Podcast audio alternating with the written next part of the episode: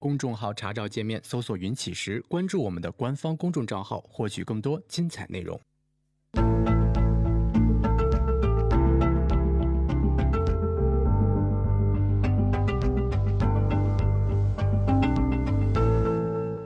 行到水穷处，坐看云起时。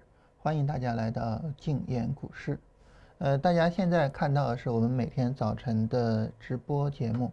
呃，然后我们每天是在公众号的下方有那个直播按钮，还有在我们新浪微博里面啊，大家搜索“静言股市”可以看到我们的直播。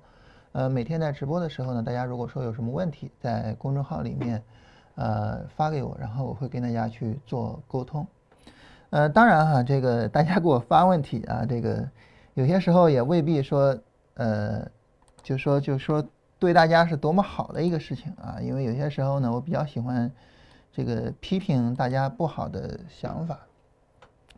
呃，关于这一点呢，我觉得就是本身我们是一个就是分享经验的一个节目啊，如果说我觉得大家。想的不对啊，有可能会导致你走弯路啊，难免忍不住出来跟大家说一下。嗯，比如说哈，这个昨天我们发了关于今天直播主题的啊这篇文章，然后下面呢就有朋友这个留言啊，这个留言真的是，呃，有句话怎么讲来着？就是槽点太多啊，不知道如何吐起啊。那么我们就呃详细的慢慢跟大家说一下这句话里面的槽点。嗯，他说呢，我觉得啊，我个人觉得这个国外市场的经验啊，不一定完全适合国内，啊，国内市场还不成熟啊，盲目的长线只会套牢。这是一句话，中间两个逗号啊，所以我们可以说是一共有三句话，这三句话里面每一句话都充满着槽点啊，所以这个槽点太多。呃，首先我们先说第一句啊，我个人觉得国外市场的经验啊不一定完全适合国内。那我我就关于这句话，我回复了一句哈，说这个不完全适合，那就是说有部分适合，对吧？那那你学习那一适合的那个部分行不行啊？对吧？总比你固步自封强吧。而且你想，如果说国外市场的经验我们不学习。啊，国外市场的经验我们不学习，就意味着呢，你不学巴菲特，不学彼得林奇，不学那些基本面的大师，就意味着你不学查尔斯道，不学利弗莫尔，不学维克多斯布朗迪，不学那些技术面的大师，就意味着你不学西蒙斯，不学那些呃这个数据挖掘的大师。那我想请问你做交易怎么做，对吧？啊，如果说这些所有这些东西你都不学的话，你说不适合国内啊，不完全适合国内，我都不学。那你学什么呀？你还有什么可学的，对吧？在这里啊，我我我们再跟大家说一下这个事情啊，这个事情呢，我我我我这个之前曾经跟大家聊过啊，这是呃当时这个徐副官的一个经历啊，后来徐副官先生呢曾经写文章说过啊，那么这事儿呢说的是这样啊，这个我我就直接引用这个这个这个东西哈，这个。怎么讲呢？就是骂人这个事情啊，因为我挨骂，我心里面会特别不舒服啊。毕竟是一个非常玻璃心的人啊，所以呢，骂人这个事儿我也尽量少干啊。然后呢，我让这个 徐副官啊挨骂啊，然后不让大家挨骂。当时呢是徐副官先生啊，他读到了熊十力先生这个独创的一个哲学体系，叫新唯识论啊，这是新儒家的代表作啊。然后呢，他就想说呢，我跟着熊先生去学习。当时呢，这个熊十力正好也在重庆啊，然后徐副官也在重庆，所以呢，两个人就联系啊。这个徐副官写了一封信，啊，后来呢，这是个熊十力给他回信啊，在信里边呢，熊十力先生说，这个怎么去为人，怎么治学啊，然后呢，还批评了徐副官字迹潦草，啊，也就是说，熊十力也是一个，呃，怎么说呢，就是非常较真儿的人哈，哎，然后后边就遇到了一个较真儿的事情。当时哈，这个徐副官先生就问熊十力啊，说应该读什么书？熊十力呢就向他推荐了王夫之的《读通鉴论》啊，也就是说，我读《资治通鉴》的时候的一些想法。然后呢，徐副官先生就说哈，说这本书我早就读过了。然后熊十力先生就非常不高兴啊，说你应该还没有读懂啊，再读一遍。那过了一段时间呢，徐副官先生又见到了熊十力先生，说：“读《通鉴论》这本书啊，我已经读完了。”熊十力呢就让他谈一谈心得啊，徐副官呢就谈了很多对王夫之的批评。然后呢，然后熊十力还没有听完就破口大骂，啊，他骂什么呢？原话啊，他说：“你这个东西啊，怎么会读得进书呢？任何书里的内容都有它好的地方。”也都有坏的地方，就说不完全适合，对吧？有适合你的，也有不适合你的。那你为什么不先看它好的地方？你为什么看书的时候第一反应不是说，哎呀，这本书这个地方真好，啊，而是去专门挑坏的地方？啊，你这样读书，就算是读了千部百部，你能有什么益处呢？对吧？你读书啊，是要。先看出来它的好处，再去批评它的坏处，啊，这就好比读啊这个吃东西，你经过消化而摄取了它的营养。你比如说读《通鉴论》，啊，那么某一段多么有意思，啊某一段理解是多么深刻，你记得吗？你懂得吗？啊，你这样读书真是太没出息了。所以就好比是你读这个《股票作手回忆录》，啊。你读完之后，你跟人讲，你就应该说啊，这本书啊，这个叫怎么着啊？哪一段多么有意义啊？哪一段的理解是多么的深刻啊？对我帮助有多么大？你这么读书才有意义吗？对吧？你读了之后就说啊，国外的书他妈对我没有作用啊，完全不适合，呃，不不完全适合国内。你就这么读书有什么出息啊？啊！当时我拿到《股票作者回忆录》的时候，我跟大家说过哈，我当时拿到的版本是。真如先生翻译的版本，啊，然后呢，在那个版本里面啊，啊，我我我我我找一找看看能不能找着那个那个真如先生的那个版本，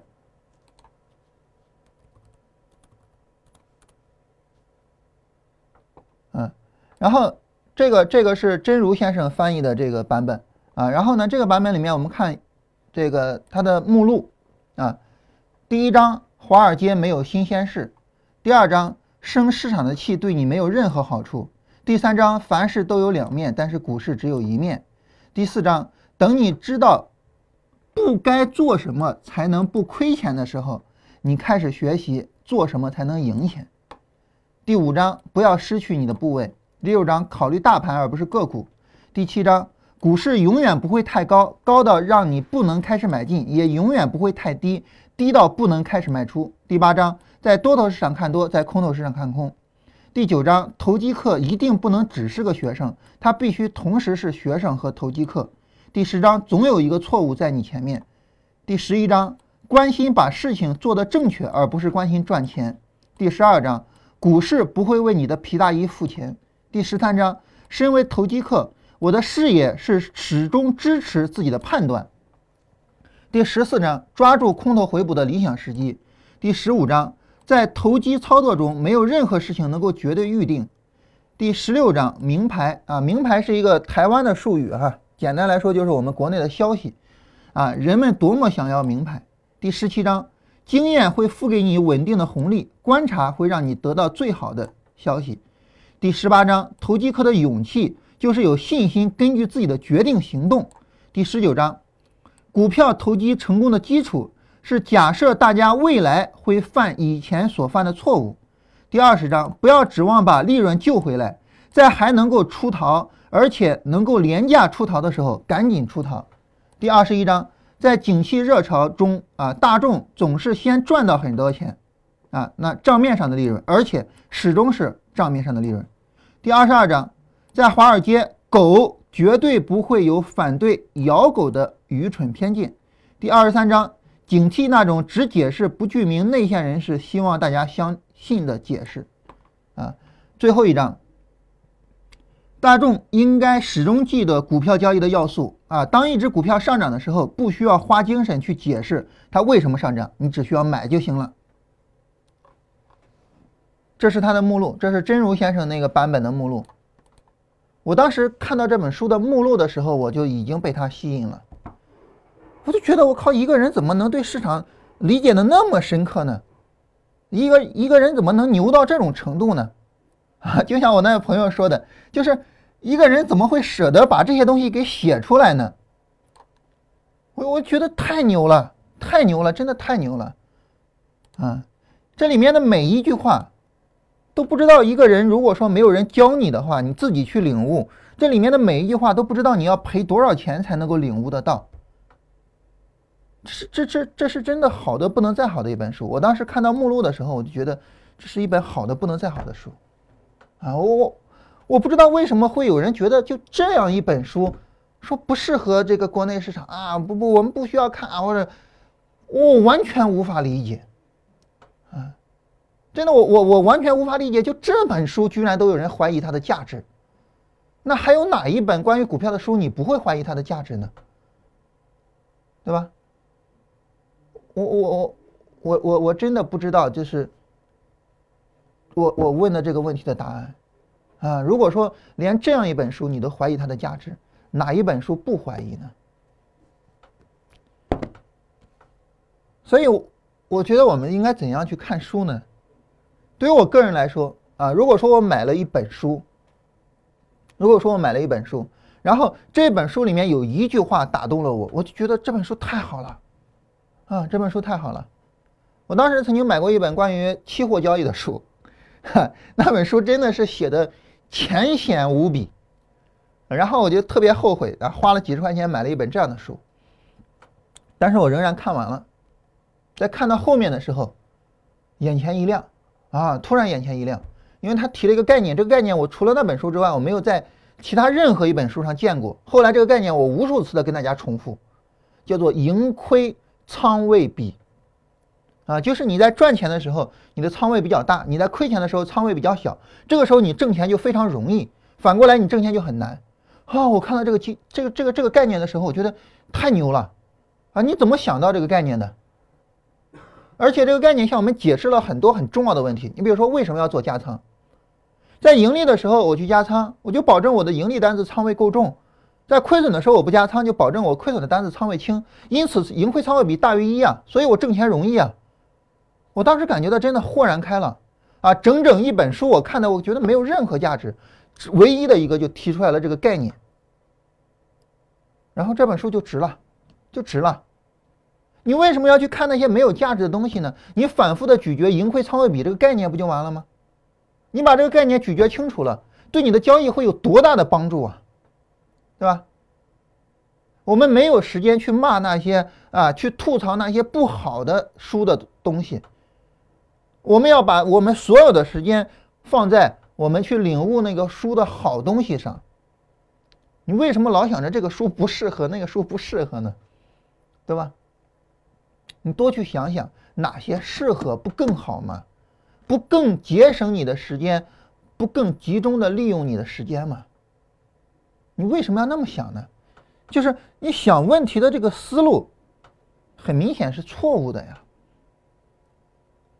还有一次呢，我买书啊，这个我我买书都是论箱的啊，一箱一箱的买，呃，一箱书一般情况来说两百块钱左右，我买了两百块钱的书，其他的书真的没有太大的意义。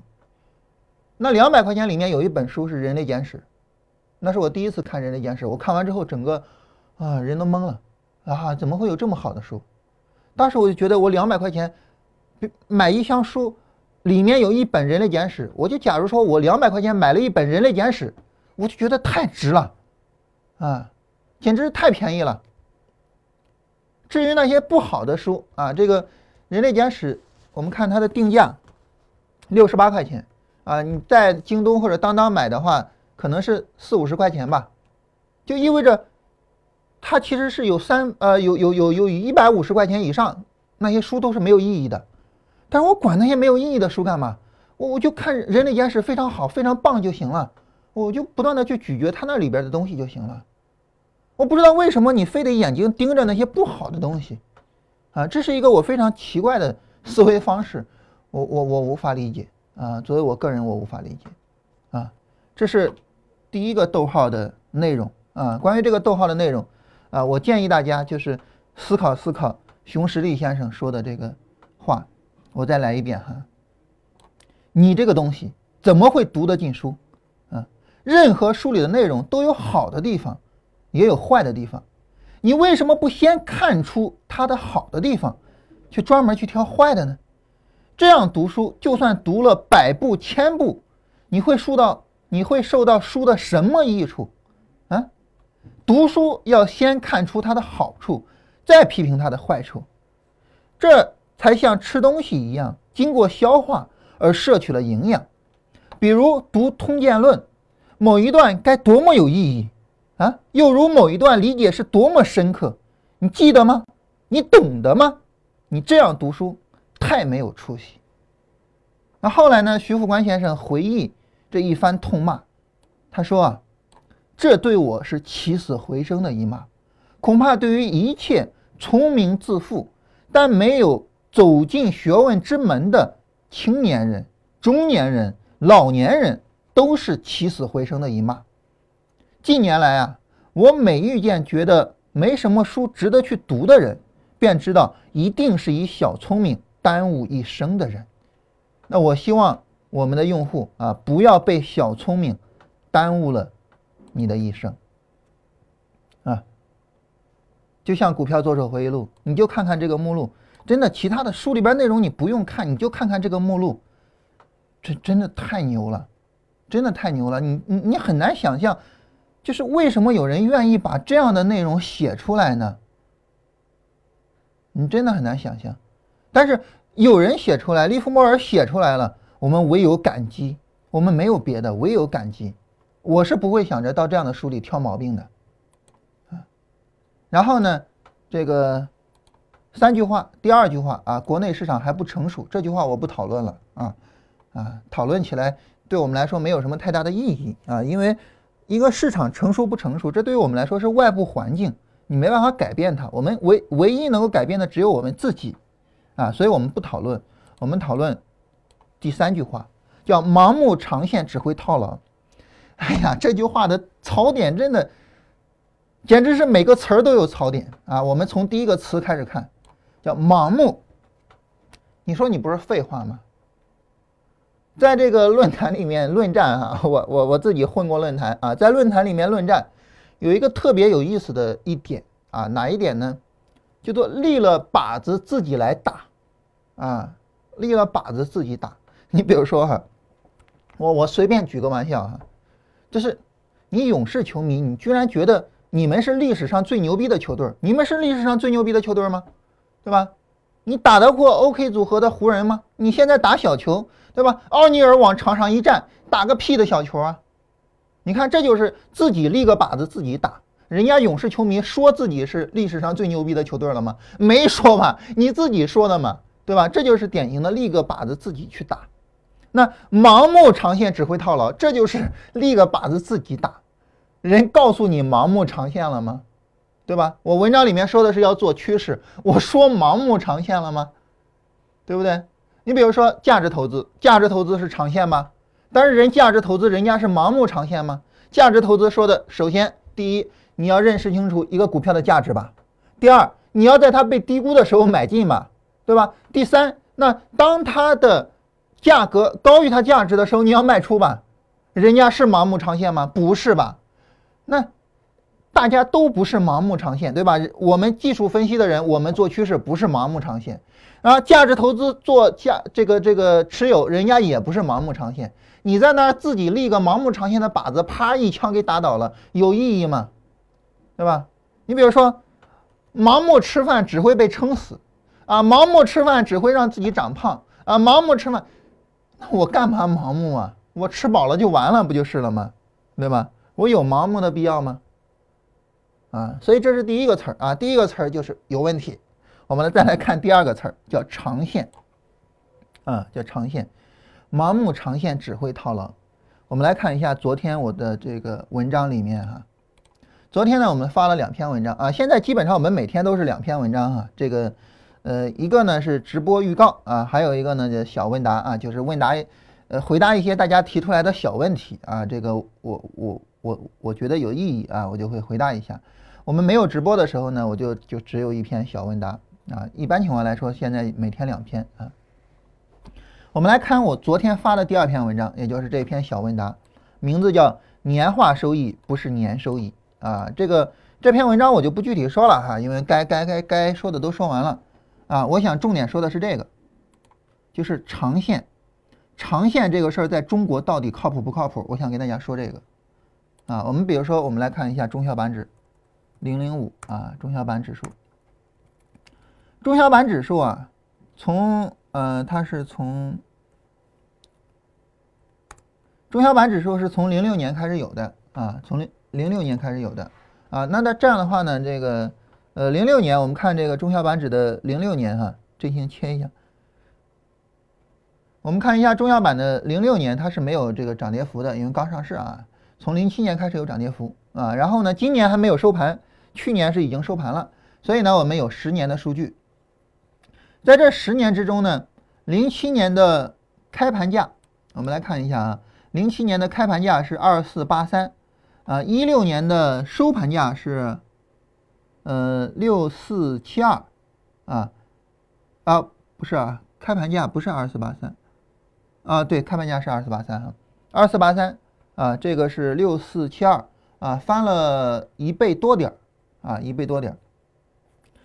那你说？你盲目的长线持有中小板指数啊，我就不说什么精选个股啊，什么价值投资啊什么的，咱就甭谈了。我就说中小板指数啊，你从零七年，从零七年一月一号买进，一直持有到现在啊，中间没有任何的买进卖出，什么都没有，这算盲目长线了吧？这算盲目长线了吧？对吧？然后，然后你的结果是什么呢？我们看年化收益百分之十多一点啊。也就是二点六二，开十次根，然后减一啊，结果是百分之十多一点，这是它的年化收益。我想请问，这个百分之十多一点是不是跑赢了 CPI？这是第一个问题。第二，啊，这个百分之十多一点，每年都赚百分之十多一点啊，年化收益每年赚百分之十多一点，是不是跑赢了所有的银行理财或者是其他的无风险投资？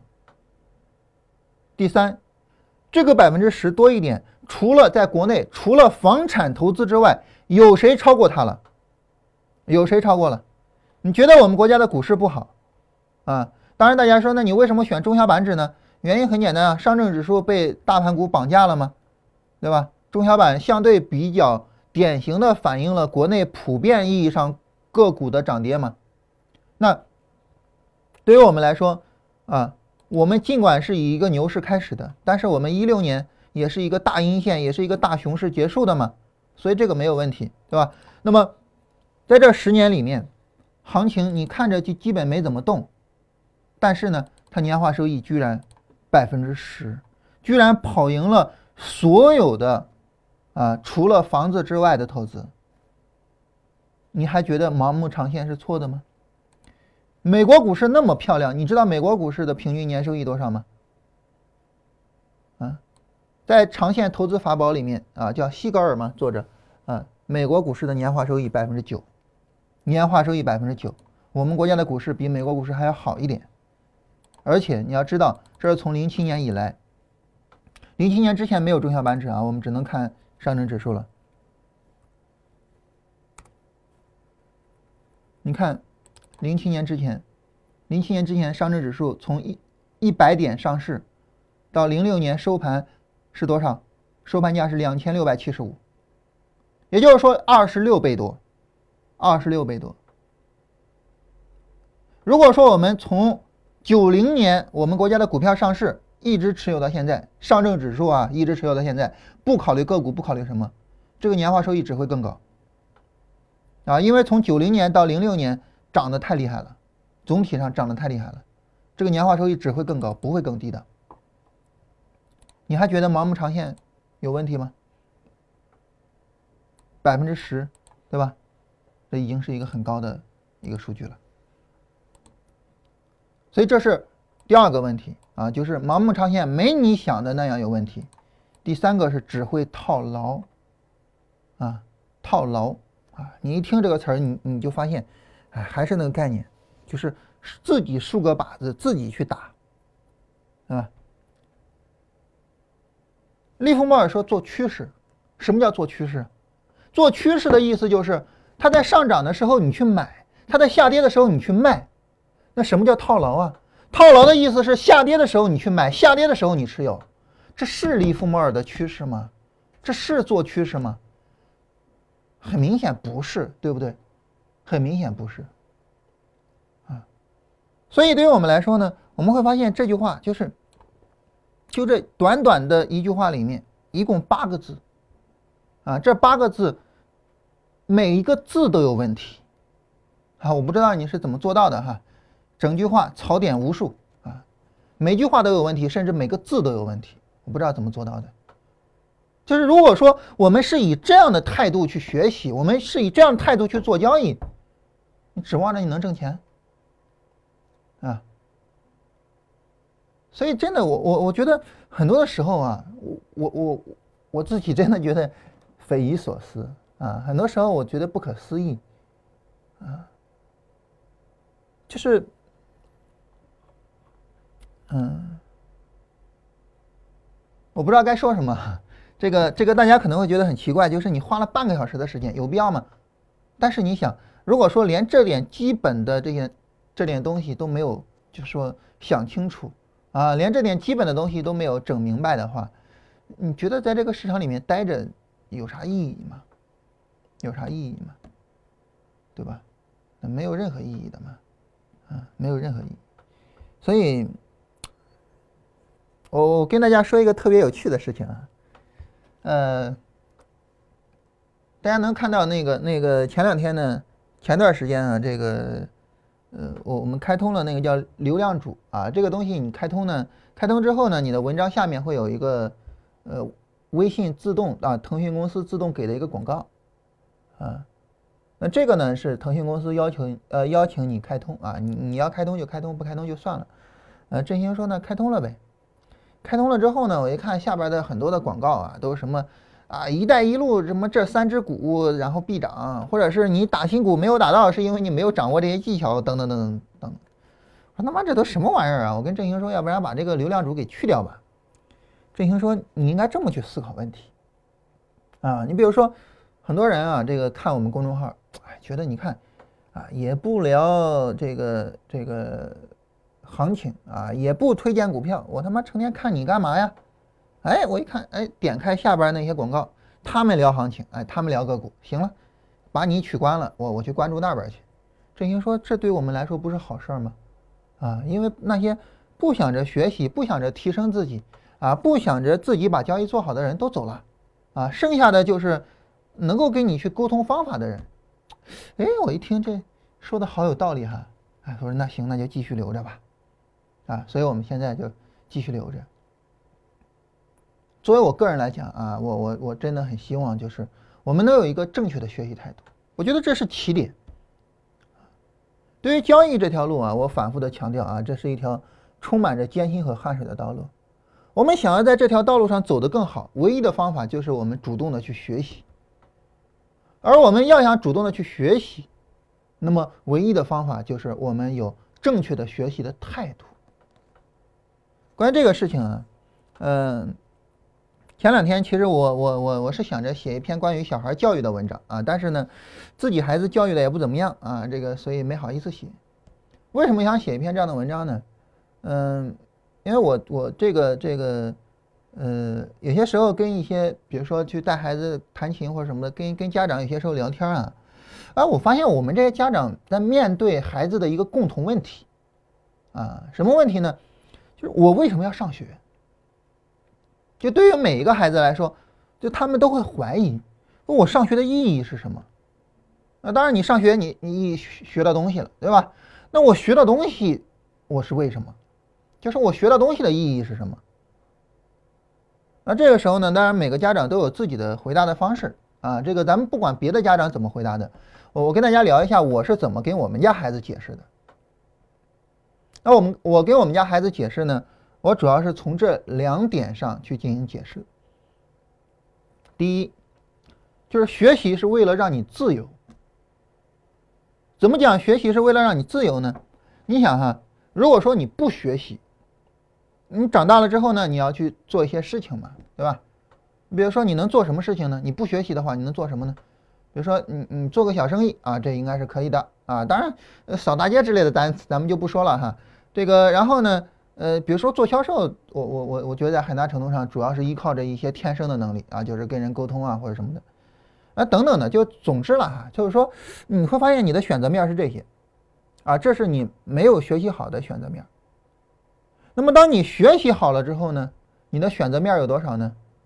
可能你没学习好的人，这些人能选的你也能做，然后呢，你额外有了一些其他的，啊，呃，有一位作家啊叫毕淑敏，啊，然后呢，我们家孩子看他的书啊，觉得这个写的真不错，那那我说那我就跟你聊聊毕淑敏。毕淑敏呢，他挺有意思啊，他一开始呢是在部队里边长大，啊不一就是一开始是在部队里边，啊，然后呢是文工团的好像，后来呢是当医生。啊，最后呢就是去写作。那我当然我我不知道毕淑敏先生这个一步一步是怎么走的啊啊，就是他怎么就想到说我我干这个，然后我不想干了，我干那个，然后不想干我就干那个，我不知道他怎么想的。但是我可以假设一点，就是写作很有可能是他最终的心灵寄托啊，因为他最终干了这个事情。那好，现在问题来了，就是如果说你没有上好学，你发现我特别喜欢写作。啊，我心里边有很多东西，我想表达，但是呢，你表达不出来。这个时候怎么办呢？没办法。也就是说，你的选择面啊，写作那个不在里边。但是如果说你上了学了之后呢，哎，你发现你的选择面更宽了，写作在里边，这个时候你就可以写作啊，对吧？你就可以写作。啊，再比如说，大家知道我我我非常喜欢这个万文刚先生的文字，啊。那万文刚呢？以前是物理学家，那后来呢？这个说我我不干物理学了啊，然后我辞职，然后我就专门去写东西啊，就在现在在得到开精英日课。但对于我个人来讲哈，呃，我觉得这个选择让我感觉到很失望啊，因为我觉得这就决定了，就是万维刚的受众不可能得到就真正的一手的东西了。啊，只能够就是不断的转述啊，不断的转述，然后二手的这个甚至是十手八手的东西，啊，所以我个人来讲，我还是比较失望的。但是这是万先生自己的选择。那他为什么能做这个选择呢？是因为我专职做写作，在我的选择面里边，而我愿意做这个事情。所以呢，读书从本质上来讲，它的作用就是把你的选择面变大了。本来是这样的选择面，现在是这样的。然后你就获得了更大的自由。什么叫自由呢？自由说白了就是选择的成本。如果说你做选择的成本越高，你的自由就越低；如果说你做选择的成本越低，你的自由就越高，你比如说我跟振兴我们做这个节目，大家一聊觉得这个节目可以做，我们就做，啊，然后呢，呃，觉得在公司做着不行不爽，我我们就出来自己做。为什么呢？说白了，你你你稍微有一点点钱，有一点点钱呢，你就能够有自由。对吧？我自己出来做，我赔了钱无所谓啊，啊，所以这个时候呢，你就有那么一点自由。但如果说你一点钱都没有，你有什么自由啊啊？所以呢，说这个就是自由是第一点啊，选择面更多了，更自由了，这第一点。第二点就是快乐啊，就是快乐。你比如说，你为什么我我选择不在部队，我选择当医生？为什么我选择我不当医生，我我去写作，或者是我不当物理学家，我去写作？为什么呢？因为我觉得后者使我更快乐。嗯，那如果说你未来，你比如说，呃，我我我觉得当个钢琴家我更快乐，但是你不会弹钢琴啊，啊，你比如说，我觉得旅游让我更快乐，但是你到了每一个景点，都是人站到景点前面拍一张照片啊，这个把人跟照片简单的加在一起。那把把人跟景色简单的加在一起，这样的旅游有什么深度吗？有什么太好的意义吗？但是如果说你真的能够去欣赏大自然的美，你真的有那个欣赏美的能力，那你是不是能够更加的快乐呢？所以我就跟孩子讲哈，就快乐也是分层次的，啊，你比如说啊，我小时候的时候，你比如说你吃个棒棒糖就很快乐。啊，带你到游乐场玩就很快乐，这种快乐是出自于本能的，这种快乐太低级了。那么真正高级的快乐是什么呢？就是你的精神得到了满足，那种快乐是真正高级的快乐。嗯，当。然，无论低级还是高级啊，这快乐都是一样的，都是让人心里面得到满足。但是有些人是只能够享受低级的快乐，他的快乐就比较少。你能够享受高级快乐，你的快乐就多啊，对吧？那我在跟大家沟通的时候，我获得了快乐，因为我觉得我奉献出来的东西对大家有意义。这种快乐是一个固步自封的、自己一个人躲在小黑屋里做交易的人能够享受到的吗？不可能的嘛，对不对？但是你要享受这种快乐，你是不是有表达能力呀？你是不是得有交易能力呀？那你是不是得学习呀？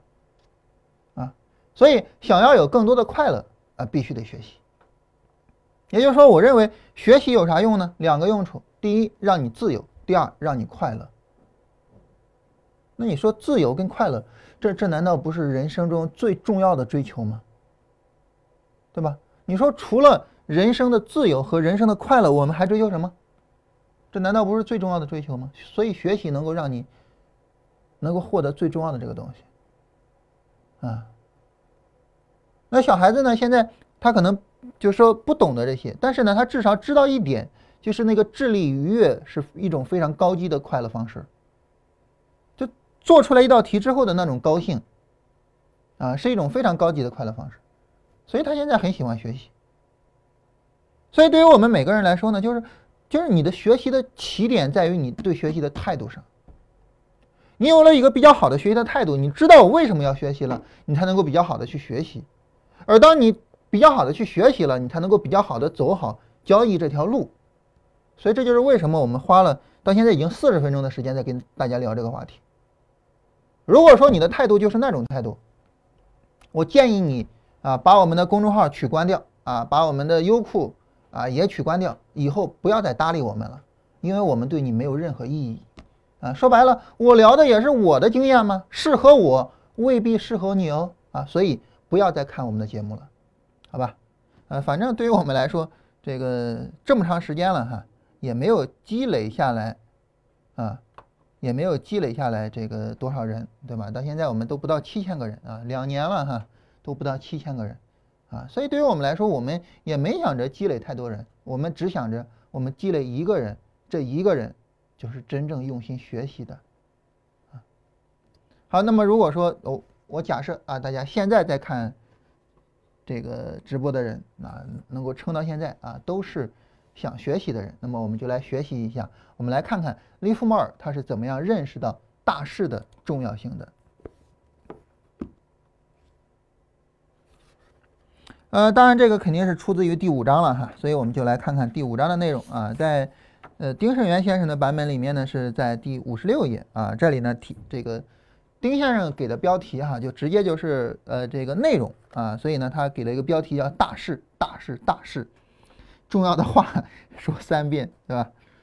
嗯，关于这里呢，就是呃，利弗莫尔提到哈，就对于我们来说，呃，我们在很多的时候去去做交易的时候哈，它会有一个很重要的现象啊，就是我还是就是非常活跃的去做交易啊，就是还是频繁的就是买进啊，然后呢卖出啊，我希望就是说我的业绩能够跟在对赌行一样，但是就发现。哎呀就是不行，啊，就发现就是不行。但是为什么不行呢？然后呢，利弗莫尔做了一个很重要的事情，啊，他做了一个非常重要的事情，就是研究我在富勒顿公司的交易记录。就是你自己去研究你的交易记录，你去看看你是怎么赚的，你是怎么赔的，这个真至关重要啊！我们每个人也应该养成这样的一种习惯。他说：“我发现啊，虽然我对市场的预测。”啊，经常百分之百的正确，啊，也就是说呢，我对市场形势和普遍趋势的诊断是很正确的，但是呢，我并没有挣到自己正确判断所应该有的那么多盈利。那问题来了，就是我为什么没有做到呢？啊，然后举个例子，比如说在牛市刚开始的时候，我已经看多了，而且呢。知行合一啊！我已经买了股票了。随后呢，出现了一轮上涨行情啊，正如同我预料的那样。然后我怎么做呢？啊，哎，保守一点啊，叫落袋为安啊。这四个字大家应该都听过，对吧？叫落袋为安啊。我决定呢，就是谨慎一点啊。然后呢，这个先把利润拿到手，然后呢，等着市场回调了，我再买回来，就所谓高抛低吸嘛，对吧？大家也都想着这么做哈，很多人经常问我啊，怎么做高抛低吸啊？大家都想着这么做。所以呢，我也是经常这样啊，落袋为安，然后等市场回落，结果事与愿违，往往等不到市场回落。就这样，我眼睁睁的看着我的股票绝尘而去，继续上涨，但是我只能够拱手坐在一旁。他们经常跟我说哈，获利平仓啊，落袋为安，绝对不会让你变穷。是的，你不会变穷，但是在牛市的行情中，你只拿到四个点的利润，也绝对不会变富。啊，我本来应该挣两万美金，但是呢，只挣到了两千。所以呢，所以呢，对于我们来说呢，就是我怎么能够挣更多呢？包括我们前面讲的那个滑点问题，大家想，对于滑点来说，假如说一笔交易啊有呃这个五百美金的滑点，你如果说一笔交易只挣两千，这五百美金太大了。但如果说你一笔交易挣两万，那这五百美金是不是就显得没有那么大了呢？所以这也是能够去解决滑点问题的根本原因，对吧？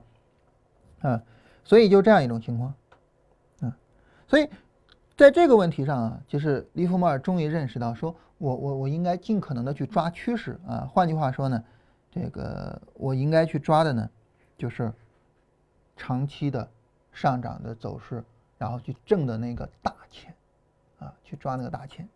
在这个里边哈，这个帕特里奇啊，有一位老人啊，给他起到了一个重要的示范作用啊。什么重要的示范作用呢？当时是一个牛市啊，这个帕特里奇呢，他有一句名言，就是你知道啊，这是牛市。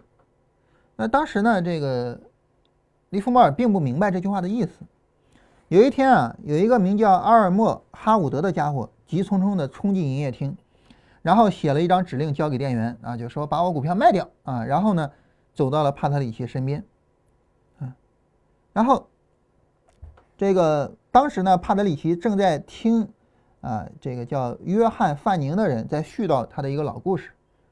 他当时呢，正好听到基恩给他的一个经纪行下令啊，说要买，然后呢也跟风买，但是呢，约翰只买了一百股，而且只挣了微不足道的三个点。随着约翰卖出之后呢，那股票三天上涨了二十四个点，所以约翰就向帕特里奇倾诉这一件伤心事。其实这已经是第四次了啊，但是呢，帕特里奇也是呃堆满了同情的微笑啊，这像一个绅士一样啊，跟我不一样哈，这个我的表现一点都不绅士。然后阿尔默找到了帕特里奇啊，然后说说帕特里奇啊，我刚刚出掉了所有的克莱美斯汽车。我的人说市场肯定要回调啊，能够用更便宜的价格买回来，你最好也这么做。然后呢，这个帕特里奇啊说：“先生，我还拿着，对吧？”然后呢，这个阿尔默说：“你就赶紧卖掉吧。”啊，然后帕特里奇说：“不，啊，我不卖。那为什么呢？”帕特里奇说：“我不卖就是不卖。”啊，阿尔德问说：“难道不是我给你消息买进的吗？”啊，帕特里奇说：“是啊，是你啊，哈伍德先生，我对你非常感激，而且打心眼里感激啊。但是呢，打住啊，你听我说，难道这股票没有在十天里面连涨七个点吗？然后，的确啊，这个念这一段，我觉得应该用那个翻译腔来念哈。的确，我对你感恩戴德，我亲爱的兄弟啊。但是呢，我不能够卖掉这只股票。你不能？阿尔德反问啊，脸上露出了疑惑的神色。”那么绝大多数消息提供者，同时呢也习惯于打探消息，所以他就在问啊，说为什么不能啊？啊，对吧？你是不是有什么内幕消息啊？帕特里奇说，为什么？这是牛市啊，啊，他就说这一句话啊，就好像交代了一个长篇大论的详细的解释。阿尔德说，是啊，是牛市啊，啊，我跟你一样清楚，这就是牛市。但是呢，你最好先把股票卖了，回落的时候再买回来，这样的话呢，成本就降低了。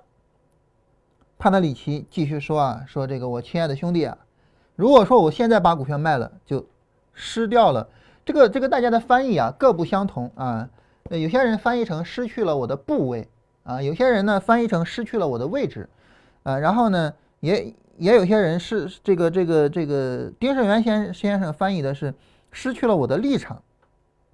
作为我个人来讲，我还是比较喜欢那个失去了我的位置的那个翻译啊，因为我是在比较低的那个位置上买进的啊。如果说我平仓了，我就丢掉了这个位置了啊。我个人还是比较喜欢那个翻译啊。当然，这个大家知道我我我英语完全不灵哈，所以呢，这个我也不知道说具体哪一个更好啊。这个呃，咱们念这个，既然是看丁胜元先生的书啊，我们就按照他的翻译啊，就丧失了自己的立场。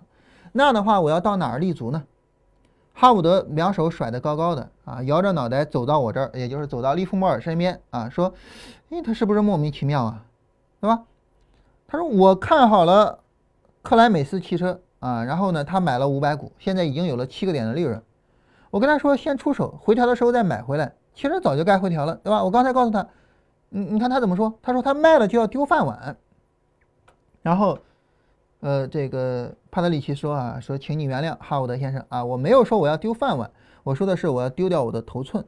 注意哈，后边这段话，等你和我一样老了，你你就会经历跟我一样多的繁荣和恐慌的轮回，也就是牛熊市的轮回。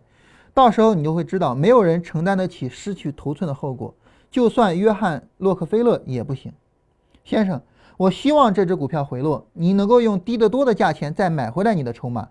但是呢，我自己的能力仅限于根据自己多年的经验来交易啊。为了得到这些经验，我已经支付了大价钱，我不想再付第二次学费。不管说什么，我对你的感激已经像这笔钱存在银行一样。这是牛市，你知道的。嗯，就是没有人可以说，用他的话讲，没有人可以承受丢掉自己的位置的损失。我好不容易在比较低的位置上买进了，我不能把它平仓掉。平仓之后我接不回来怎么办？接不回来怎么办？而且呢，我们每每个人在做高抛低吸的时候，还有一个毛病啊，呃，什么毛病呢？就是总害怕错失机会。嗯，你比如说做高抛低吸，这样地方高抛如果说不明显，在这儿高抛是比较明显的，到这儿要不要低吸？要不要再高抛？要不要再低吸？我们总是会害怕错失任何的、任何的机会啊！你比如说，在这儿高抛的需要真的是明显到了，就如同这个有句话嘛，叫“和尚头上的虱子”。当然，和尚头上生不成虱子我不知道哈，就明显到了像和尚头上的虱子一样明显。但是你在这儿卖掉，你到这儿你就会想，我在这儿我要买回来吗？啊，所以就是说，与其患得患失啊，不如啥都不做，啊，不如一开始就不要卖。所以呢，就是不要失去自己的位置。这个故事啊，我第一次听的时候，说实话也。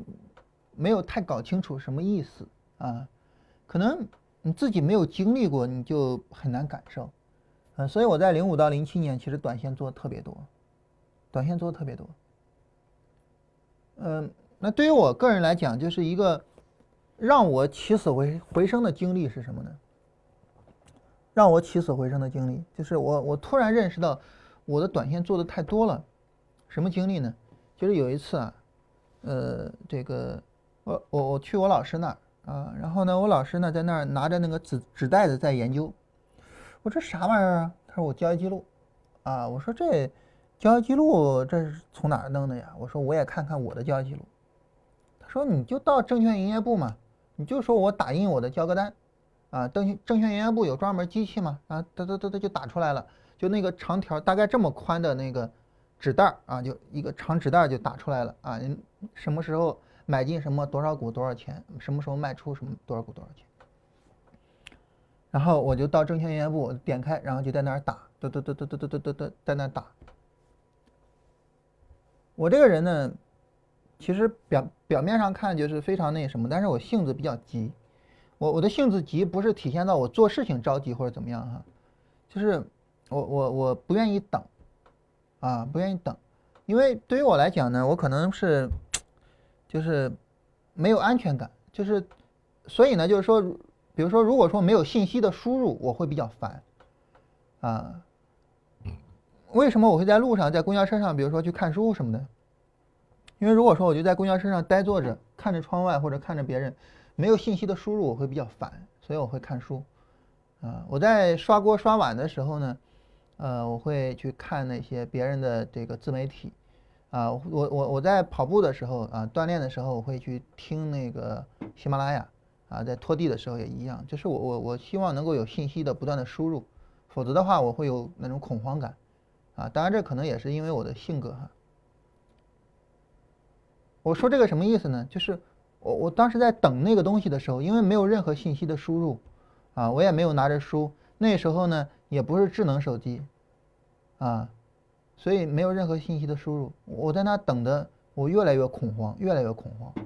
我觉得时间特别漫长，而时间也确实很漫长。啊，我打印交割单，我那是打印了，我忘了多长时间的了，啊，大概是半年的还是多长时间的，我忘了，打了十几分钟，非常漫长，你能想象吗？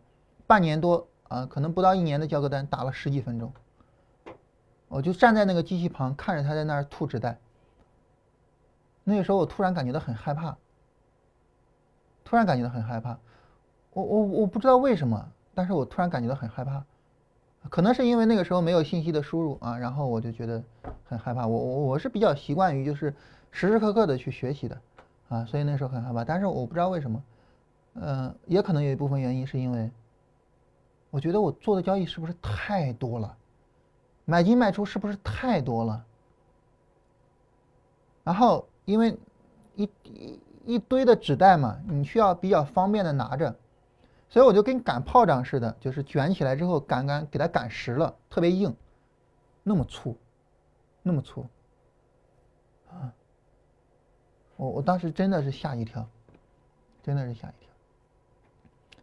后来我把那个纸袋我拿回去，正好我我女那那那时候女朋友嘛，然后现在太太，正好她到那边去，啊，我我当时在日照上学，她在济南啊，然后，呃，有时候我我会去济南或者她来日照，然后，我我们看着那个纸袋，当时我女朋友说了一句话，她说我心疼，你知道吗？啊，为什么心疼呢？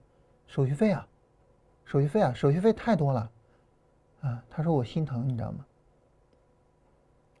所以那一刻对于我来说是是是比较有影响的一刻，啊，那一刻我开始认识到我我应该去持有股票，啊，哎，后来跟跟大家说我后来选股嘛，然后去持有股票嘛，或者怎么样的，啊，这是对我就是比较起死回生的一刻，而对于利弗莫尔呢，这个故事对他有很大的影响，当然在当时没有影响，而是后来他在琢磨自己那些数不清的。捡了芝麻丢了西瓜的败招的时候，才如梦初醒。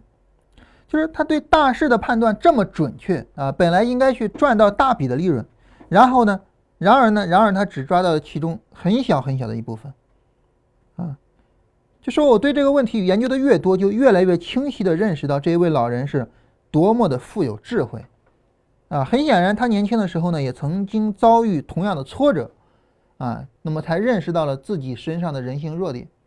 所以呢，他再也不允许自己受到这样的诱惑啊！多年的经验教导他，这样的诱惑难以阻挡。而另外一方面，就是这样的诱惑总是被证明代价沉重啊，就像我已经付出的那样。帕特里奇先生之所以再三告诫其他人说：“啊，你知道这是牛市”，他的本意是在告诫我们，大钱不是从哪一次或者是几次个别起伏中产生的，而是从主要趋势中。产生的，所以呢，我们要全面的去估量总体的市场以及市场的趋势。当我终于认识到这一点的时候，我觉得我的交易的教育往前进了一大步，啊，所以在这儿我想跟你说一句话啊，就利弗莫尔跟我们说的一句话，说我之所以赚到大钱啊，这句话我我因为都能背下来了哈，这个我也是比较喜欢之前翻版本的翻译。就是我之所以能够赚到钱，不是因为我做了什么，而是因为我什么都不做，啊，当然，呃，丁胜元先生的翻译是我之所以挣钱，从来不是凭我的作为，而是凭借我的无为，就是我什么都不做，我就是去等，这个让我挣到钱了。要么我耐心的等机会我去买，要么我买了之后我耐心的等它上涨我再去买，这个帮我挣到钱，其他的没有帮我挣到钱，啊。就后来我反复的想这句话，我觉得这句话对我的冲击特别的大。然后后来对于我来说，我觉得我我我我就是感觉自己行了，或者是觉得自己就是这方面的认识足了之后，是什么时候呢？五三零零七年五三零的时候，大家能够看到，在零七年五三零的时候，一个显而易见的卖点啊。当然，呃，现在我我我想，我们所有人现在都应该能够做到啊，就是你能够非常准确的判断啊，零七年五三零的时候这儿有一个卖点啊，这个对于我们所有人不应该是任何问题啊，我相信不应该是任何问题。然后呢，五三零当天只不过是政策正好促进。呃，这个回调而已。然后卖出，卖出之后呢，我非常非常耐心的等。啊，在五三零之后，我在什么地方买进的呢？我是在这根 K 线收盘的时候买进的。我第一次如此耐心的等了一个多月。那时候呢，这个身边很多人啊，包括一些老股民。啊，他们给我讲了一个诀窍，什么诀窍呢？就是当一只股票连续三个跌停的时候，就可以抄底了。我说我不信，我说我不信。嗯，市场本来就需要有一个回调，而政策呢又推动了这个回调的快速出现，在这种情况下，我不信三个跌停就可以买。而且大家没有经历过，可能不大清楚，就在这段行情里面。就是垃圾股满天飞。我们在这一段里面，我们只能看到上证指数，所以你不知道那个时候有多么疯狂。如果说那个时候有创业板或者是中小板指数的话，就是直线往上走啊。当然，呃，大家经历过这个一四一五年的牛市，你看这一波就知道了，它是这样的，它是这样的，就是非常疯狂。所以我不相信那些垃圾股三个跌停就能够涨起来啊。然后那个时候呢，我我就是。非常耐心的去等整个这一波上涨，在这一波上涨的时候，我印象很深刻的就是那时候呢是，呃，我们正好是毕业嘛，然后我需要回日照，啊，回日涨，然后我就回了一趟日涨，呃，整个中间就没有看，然后一直非常非常耐心的等到这根 K 线收盘。当这根 K 线收盘的时候，行了，所有的一切都具备了，是所有的一切都具备了，没有任何问题了，买吧，可以买了，没有任何问题了。嗯那个时候，其实我对市场的分析，呃，很多时候还不是很到位，或者说我就是对于总体大势的理解，对于买卖点的理解等等的，还不是很到位。如果是我现在的话，如果说我现在，我可能这根 K 线收盘的时候我就买，然后就耐心的等就行了，啊，后边的横盘我就耐心的等就完了。但是在当时，我是在这一天收盘买进的，这个事情特别有意思，啊，在我买进的同时，我的另外一位朋友卖出，啊，他抄底。抄底之后一看涨了，然后卖出。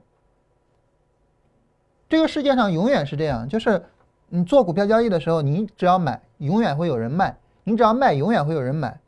而市场只是在告诉你，你们两个究竟谁是傻瓜。对于我来说呢，我我不觉得这一次交易说明了什么，但是我觉得我的整个的心态的变化说明了很多东西。这是我第一次真正有耐心的去等。啊，第一次真正有耐心的去等，我觉得给我的教益是非常大的。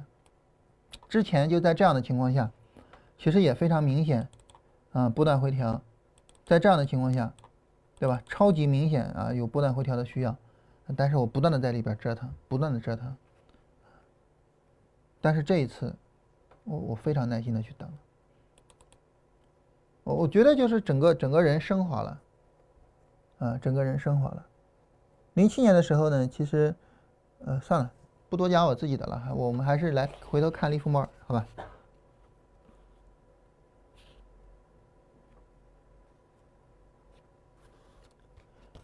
呃，然后呢，这儿说这个，对于我们来说哈，这个最重要的就是你能够去坚守自己的判断啊，然后坚持到底啊，不理会这个市场的大幅波动，一门心思的抢进抢出，是我一项致命的错误。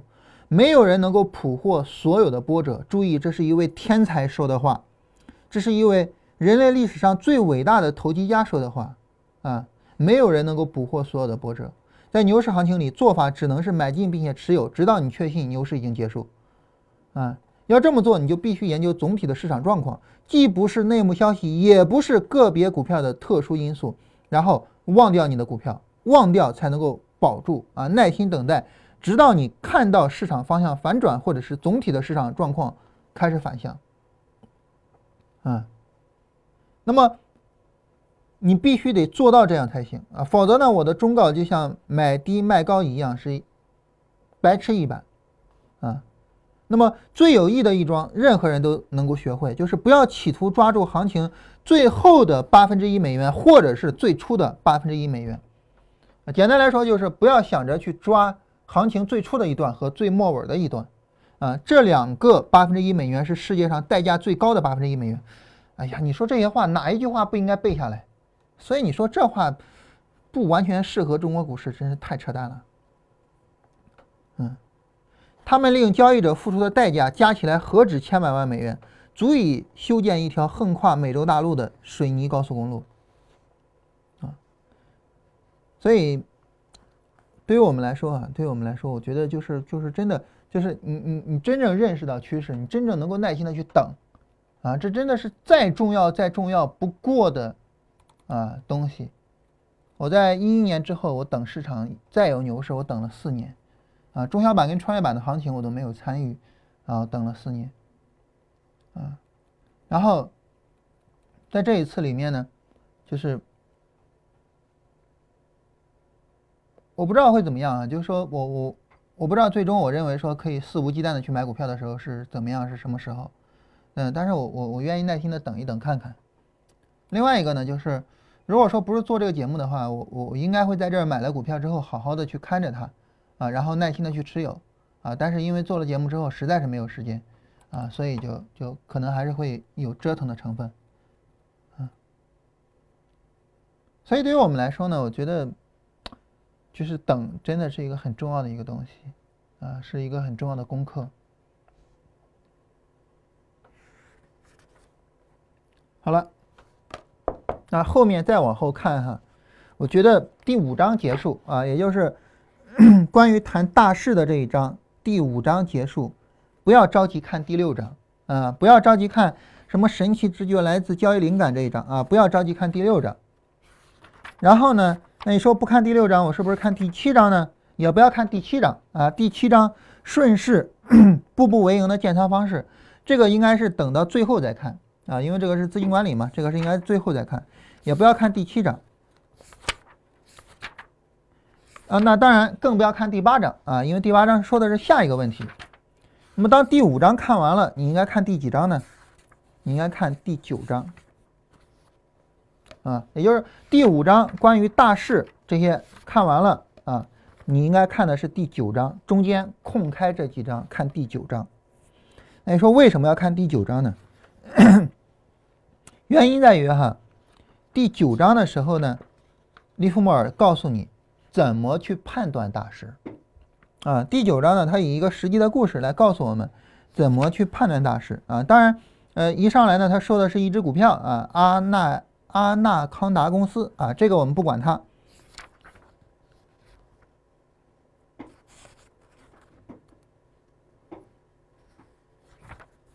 然后，我们来看一下后边。啊，后面这个一百一十三页啊，这后面。好，简单的跟大家看一下啊，一百一十三页这后面，嗯，这个，嗯，啊，不是啊，一百一十一页这后边，等一下我看看，啊，我上一次看还是喜马拉雅做那个节目的时候啊，所以也稍微的有点忘了。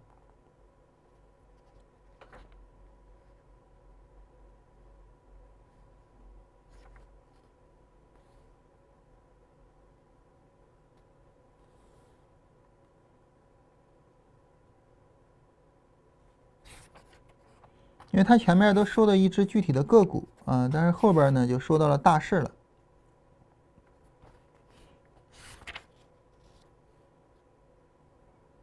呃，我首先说一下什么叫大势吧，哈，这个这个这个词儿还是得跟大家解释一下，什么叫大势？大势呢包含两个概念啊，哦，我们解释了大势，我们再回头看利弗莫尔是怎么分析大势的。呃，大势啊，包含两个概念。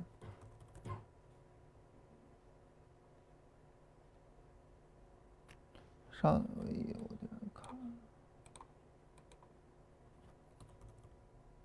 大势包含两个概念，哪两个概念呢？嗯，我们换换成黑色字体啊。第一个呢就是大盘啊，而不是个股。第二个呢就是主要趋势啊，而不是呃杂波啊，就是那些杂乱的波动啊。也就是说啊，当你分析大势的时候，你要注意看两个。第一个呢就是大盘啊，为什么我说前面是个股不用看呢？啊，因为它就是一一说大势就大盘，你不用去看个股这一只股票怎么样啊。第二个呢就是为为什么一说大势就是主要趋势呢？因为那些杂波你不用去管它啊。所以呢，大势呢指的是这两个。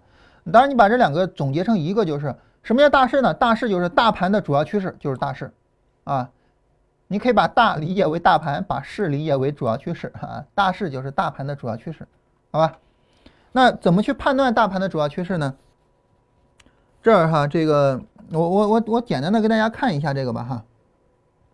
呃，他说我卖出了更多股票啊，随着银根的进一步收缩，在一百一十二页啊，短期贷款利率继续上升啊，股票价格继续走低，我已经预见了这种局面啊。然后呢，就是你会发现了一个很重要的概念。啊，这个概念是什么呢？这个概念就是基本面啊，这个概念就是基本面，什么意思呢？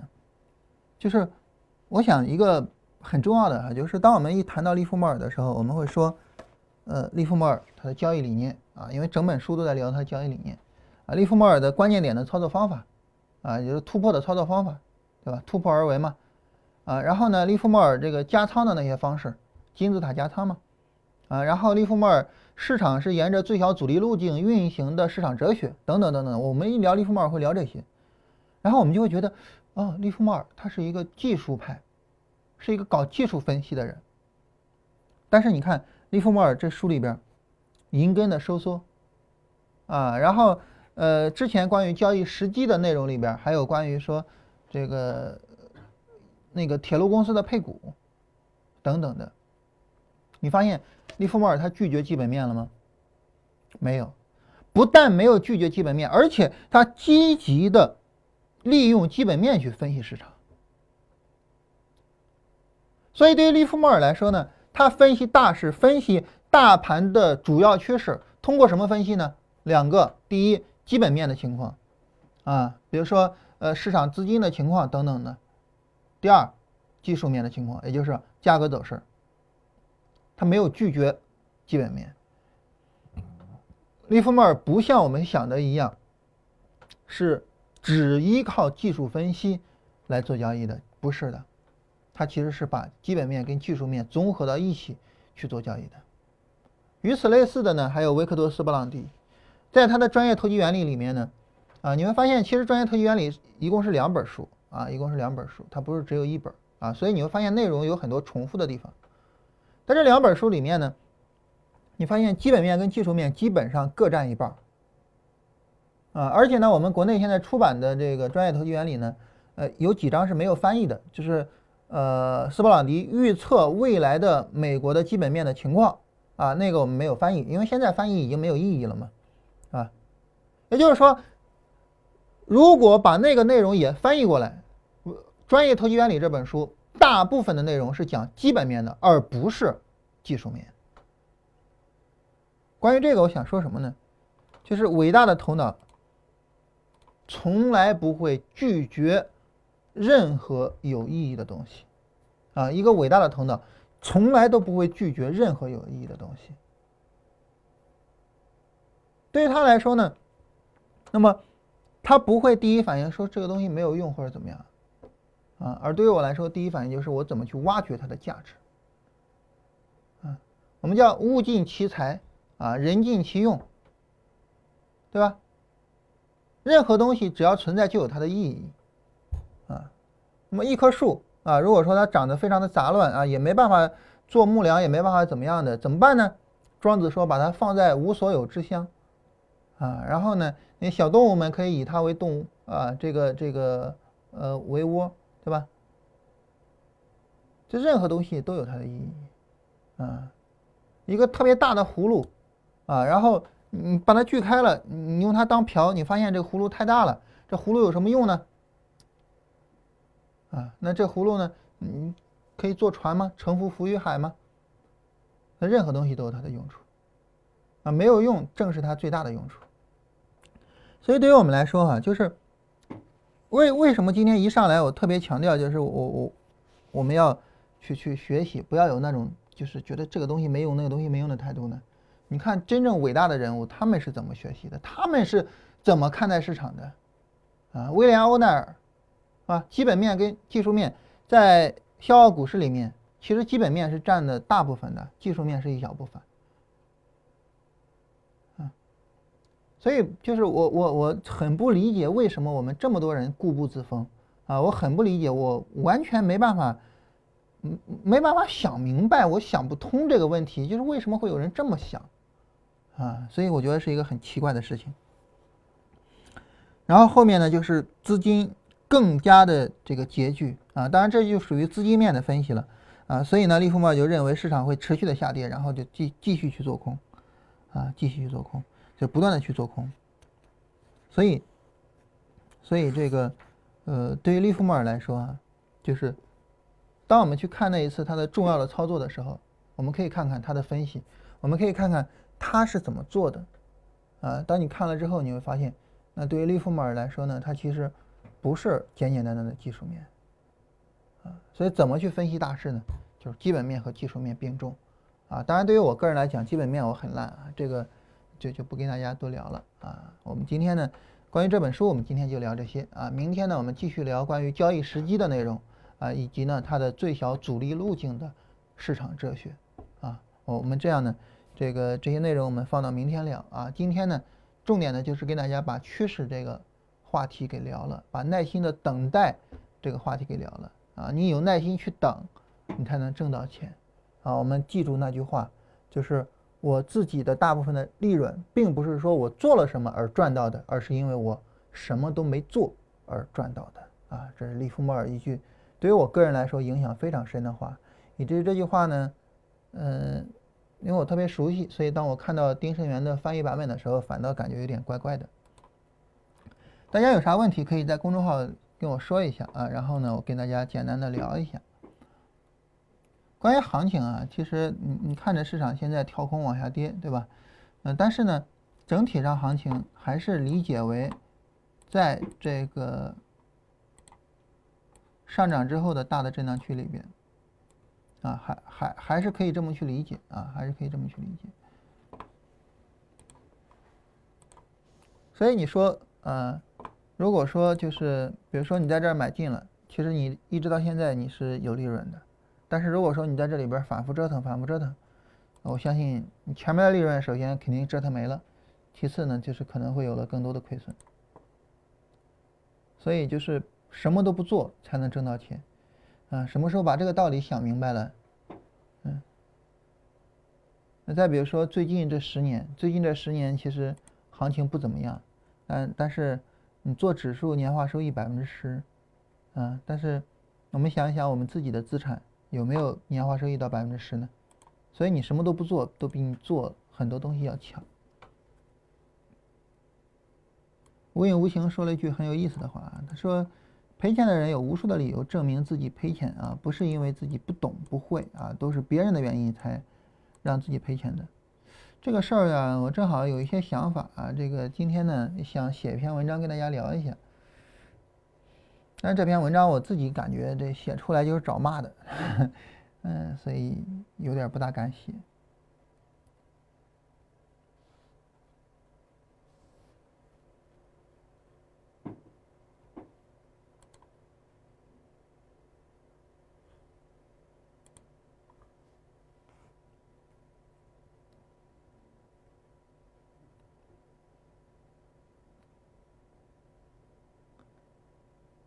关于大势这个问题啊，大家如果说有兴趣的话，可以再回头复习一下我们关于市场走势的分析，就是一篇文章看懂市场走势那篇文章然后回想一下，就是我们对于大势分析是怎么理解的？嗯，简单来说啊，就是如果说市场有一个波段上涨，然后波段回撤不创新低，我们就认为大势呃扭转了，就是由下跌市场转为上涨市场，可以去买进。啊，市场拉升回撤不破前低啊，这时候呢就可以再再度去买。如果说在它回撤的时候呢，D F 的不破零轴或者破零轴的幅度不大啊，这就是非常好的买点。然后拉升回撤继续买，拉升回撤继续买，拉升回撤继续买，然后拉升这儿不创新高啊，不创新高对于我们来说呢，那那就反过来嘛，对吧？不创新低是可以买进的，不创新高就是熊市的开始，所以这个地方呢就开始休息，开始休息，耐心等，一直等到有一次波段上涨，然后波段回撤不创新低可以去买。然后波段上涨，波段回撤不创新低，可以再去买，啊，然后波段上涨，波段回撤不创新低再去买，然后波段上涨没有创新高啊，然后结束就开始休息，啊，然后一直到波段上涨不创新低可以买，啊，然后波段上涨再往下没有回撤破位啊可以买，往上波段上涨不创新高啊开始休息，啊，然后就耐心等，啊，然后波段上涨不创新低可以买。然后波段上涨不创新高，然后开始休息，啊，然后波段上涨、波段回撤不创新低可以买，然后当然这次就是这次牛市了嘛，啊，然后波段上涨不创新高开始休息，啊，然后波段上涨不创新低可以买，啊，所以所以通过这样的操作呢，你会发现你的这个买卖的次数啊没有那么的多啊，没有那么的多。啊，然后对于我们来说呢，就是如果说我们只做这么几次的话，啊，如果我们看看中小板指，因为因为昨天说的是中小板指啊，如果我们只做这么几次的话，你会发现你的这个收益的情况啊，啊可能会再有提高啊，这种再有提高的这种呃成分是从何而来呢？其实就是从这个。你对市场的判断更准确了之后，你能够更好的去提高自己的收益。但是总体上无论如何吧，就是，呃，坚持一个方法，长期的坚持一个方法，这是最好的获得比较大的年化收益的方式。这个事儿我回头想想吧。啊，我觉得那篇文章如果写出来肯定是挨骂的啊。但是如果说我觉得挨骂挨的值得啊，我今天就写出来啊，今天晚上给大家发一下。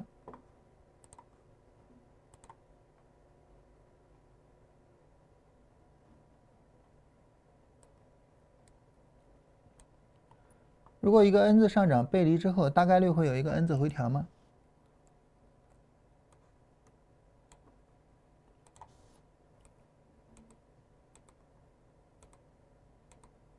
假如说这儿有一个背离啊，大概率是不是有一个 N 字回调？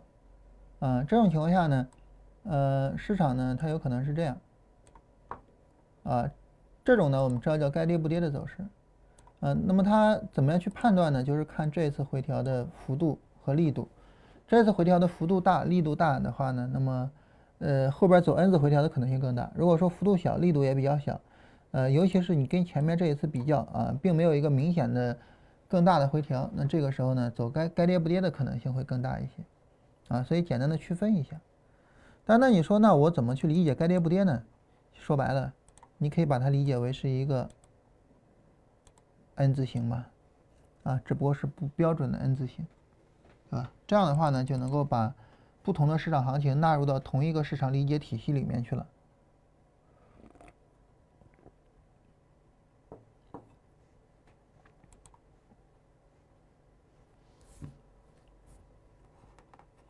另外呢，大家可能会觉得奇怪，就是为什么我们现在聊理念聊的比较多啊？因为这个方法基本上。经过我们前面那些期啊，有三十多期的节目也聊得差不多了，啊，然后呢后边呢一方面是聊理念，另外一方面呢是聊交易系统设计啊，就是这些事儿了。呃，等到后面呢交易系统设计聊完了啊，然后这个聊资金管理啊，然后聊风控，资金管理跟风控聊完，其实关于交易就没有什么东西了，就没有任何可聊的了。好，大家。画一下零零零九幺五的波段。等这本书聊完啊，股票大作手回忆录聊完，嗯，然后我会回过头来再跟大家聊那个一篇文章看懂市场走势那个东西，然后会带着大家做复盘，呃，画这个波段啊，山大华特啊，画这个波段，我不知道是是想着从什么时候开始画啊，我们就从这个呃股灾以后开始画吧，好吧，这个再往前的意义也不大了，啊，股灾之前的这个意义不是很大。股灾之后的这个波段划分，嗯，从股灾下跌，然后反弹，这是一个波段反弹，这个应该没有什么问题，对吧？下跌，啊，然后这儿有一个波段背离啊，但是如果说底部抬升买的话，肯定没有买点，对吧？然后波段上涨，这是九月份的一波大的反弹，然后下跌，波段下跌啊，波段下跌，它这只股票呢其实比较弱啊，也创了新低了啊，这个，然后波段上涨，注意注意注意质变啊，质变。不断下跌，质变在这儿是一个买点。质变啊，哎，严格意义上的质变在这儿是一个买点啊，所以对于山大华特这一只股票，从股灾以来第一次出现买点，是在一六年中旬啊，买进呢大概是三十块钱买进。买进之后呢，波段啊，我们还是继续画波段。买进之后我们画波段，波段上涨，波段回撤啊，然后我们在这儿买进嘛，对吧？然后波段上涨有波段背离吗？没有，啊，然后所以这种情况下这儿这个背离，你可以做点高抛低吸，也可以不用搭理啊，因为它没有波段背离嘛。你可以做波波段的高抛低啊，不是，你可以做一些高抛低吸啊，就是在高位卖掉啊，然后再给接回来。当然你卖掉再接回来怎么卖怎么接呢？这个地方有短线背离很清晰吧？你在这儿是不是可以卖？这儿有底部抬升很清晰吧？是不是在这儿可以接呀？对吧？嗯，所以高抛低吸做啊也行，不做也无所谓啊，这个怎么都行。继续啊，波段上涨，波段回撤买进，波段上涨没有波段背离啊，这儿做做不做高抛低吸都行。然后新的波段上涨，好注意注意波段背离，波段背离，对吧？非常非常明显的波段背离。所以最晚最晚，这个卖点，把股票卖掉。最晚这个卖点把股票卖掉，啊，当然你说五五十四块二这儿能能卖吗？拉升回撤拉升背离能卖，能卖，但这个背离在日线上并不清晰啊，一个墩内背离，嗯，你到这个一百二十分钟上，可能就已经清晰了，啊，在。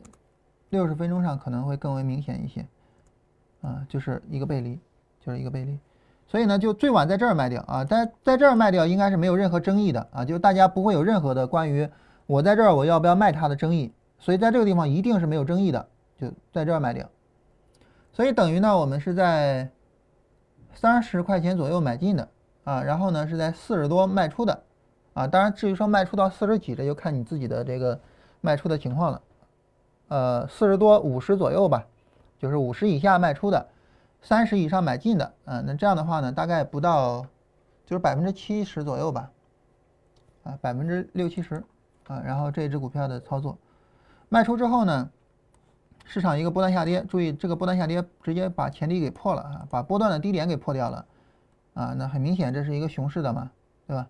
然后波段上涨，啊，波段下跌，这个波段下跌没有创新低，啊，其实是可以买的。其实是可以买的，但是呢，给没有给买点，没有给买点，那那就没有办法了。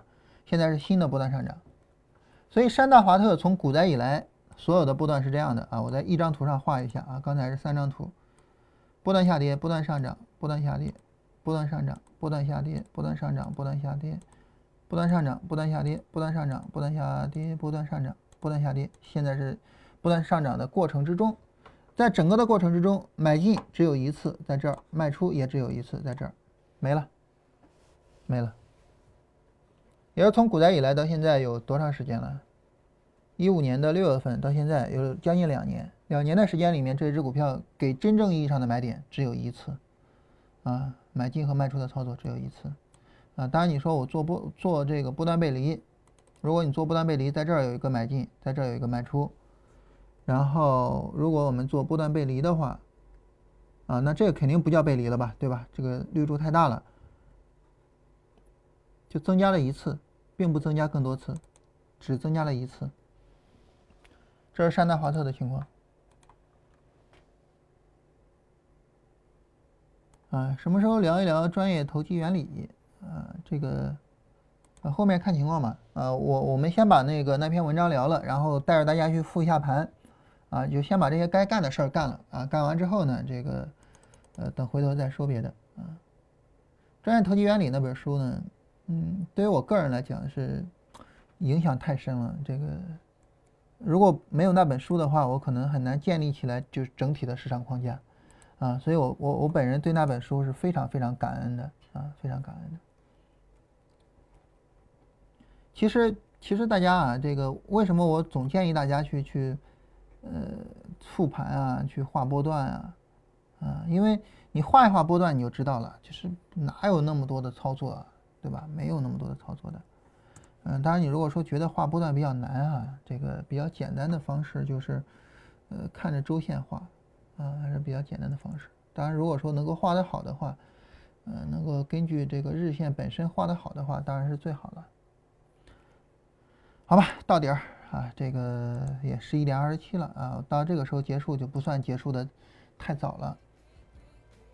行，那我们今天就到这儿啊。然后，如果说大家对于自己的个股啊，觉得画波段有什么疑问啊，这个明天我们直播的时候，大家可以跟我们聊一下，就是说。我我现在持有什么股票？然后画波段我不会画啊，这帮忙画一下。呃，我们明天呢就跟大家画一下，好吧？明天我们继续聊专业投机原理啊，关于交易时机，关于它的市场哲学。好，我们今天就到这儿。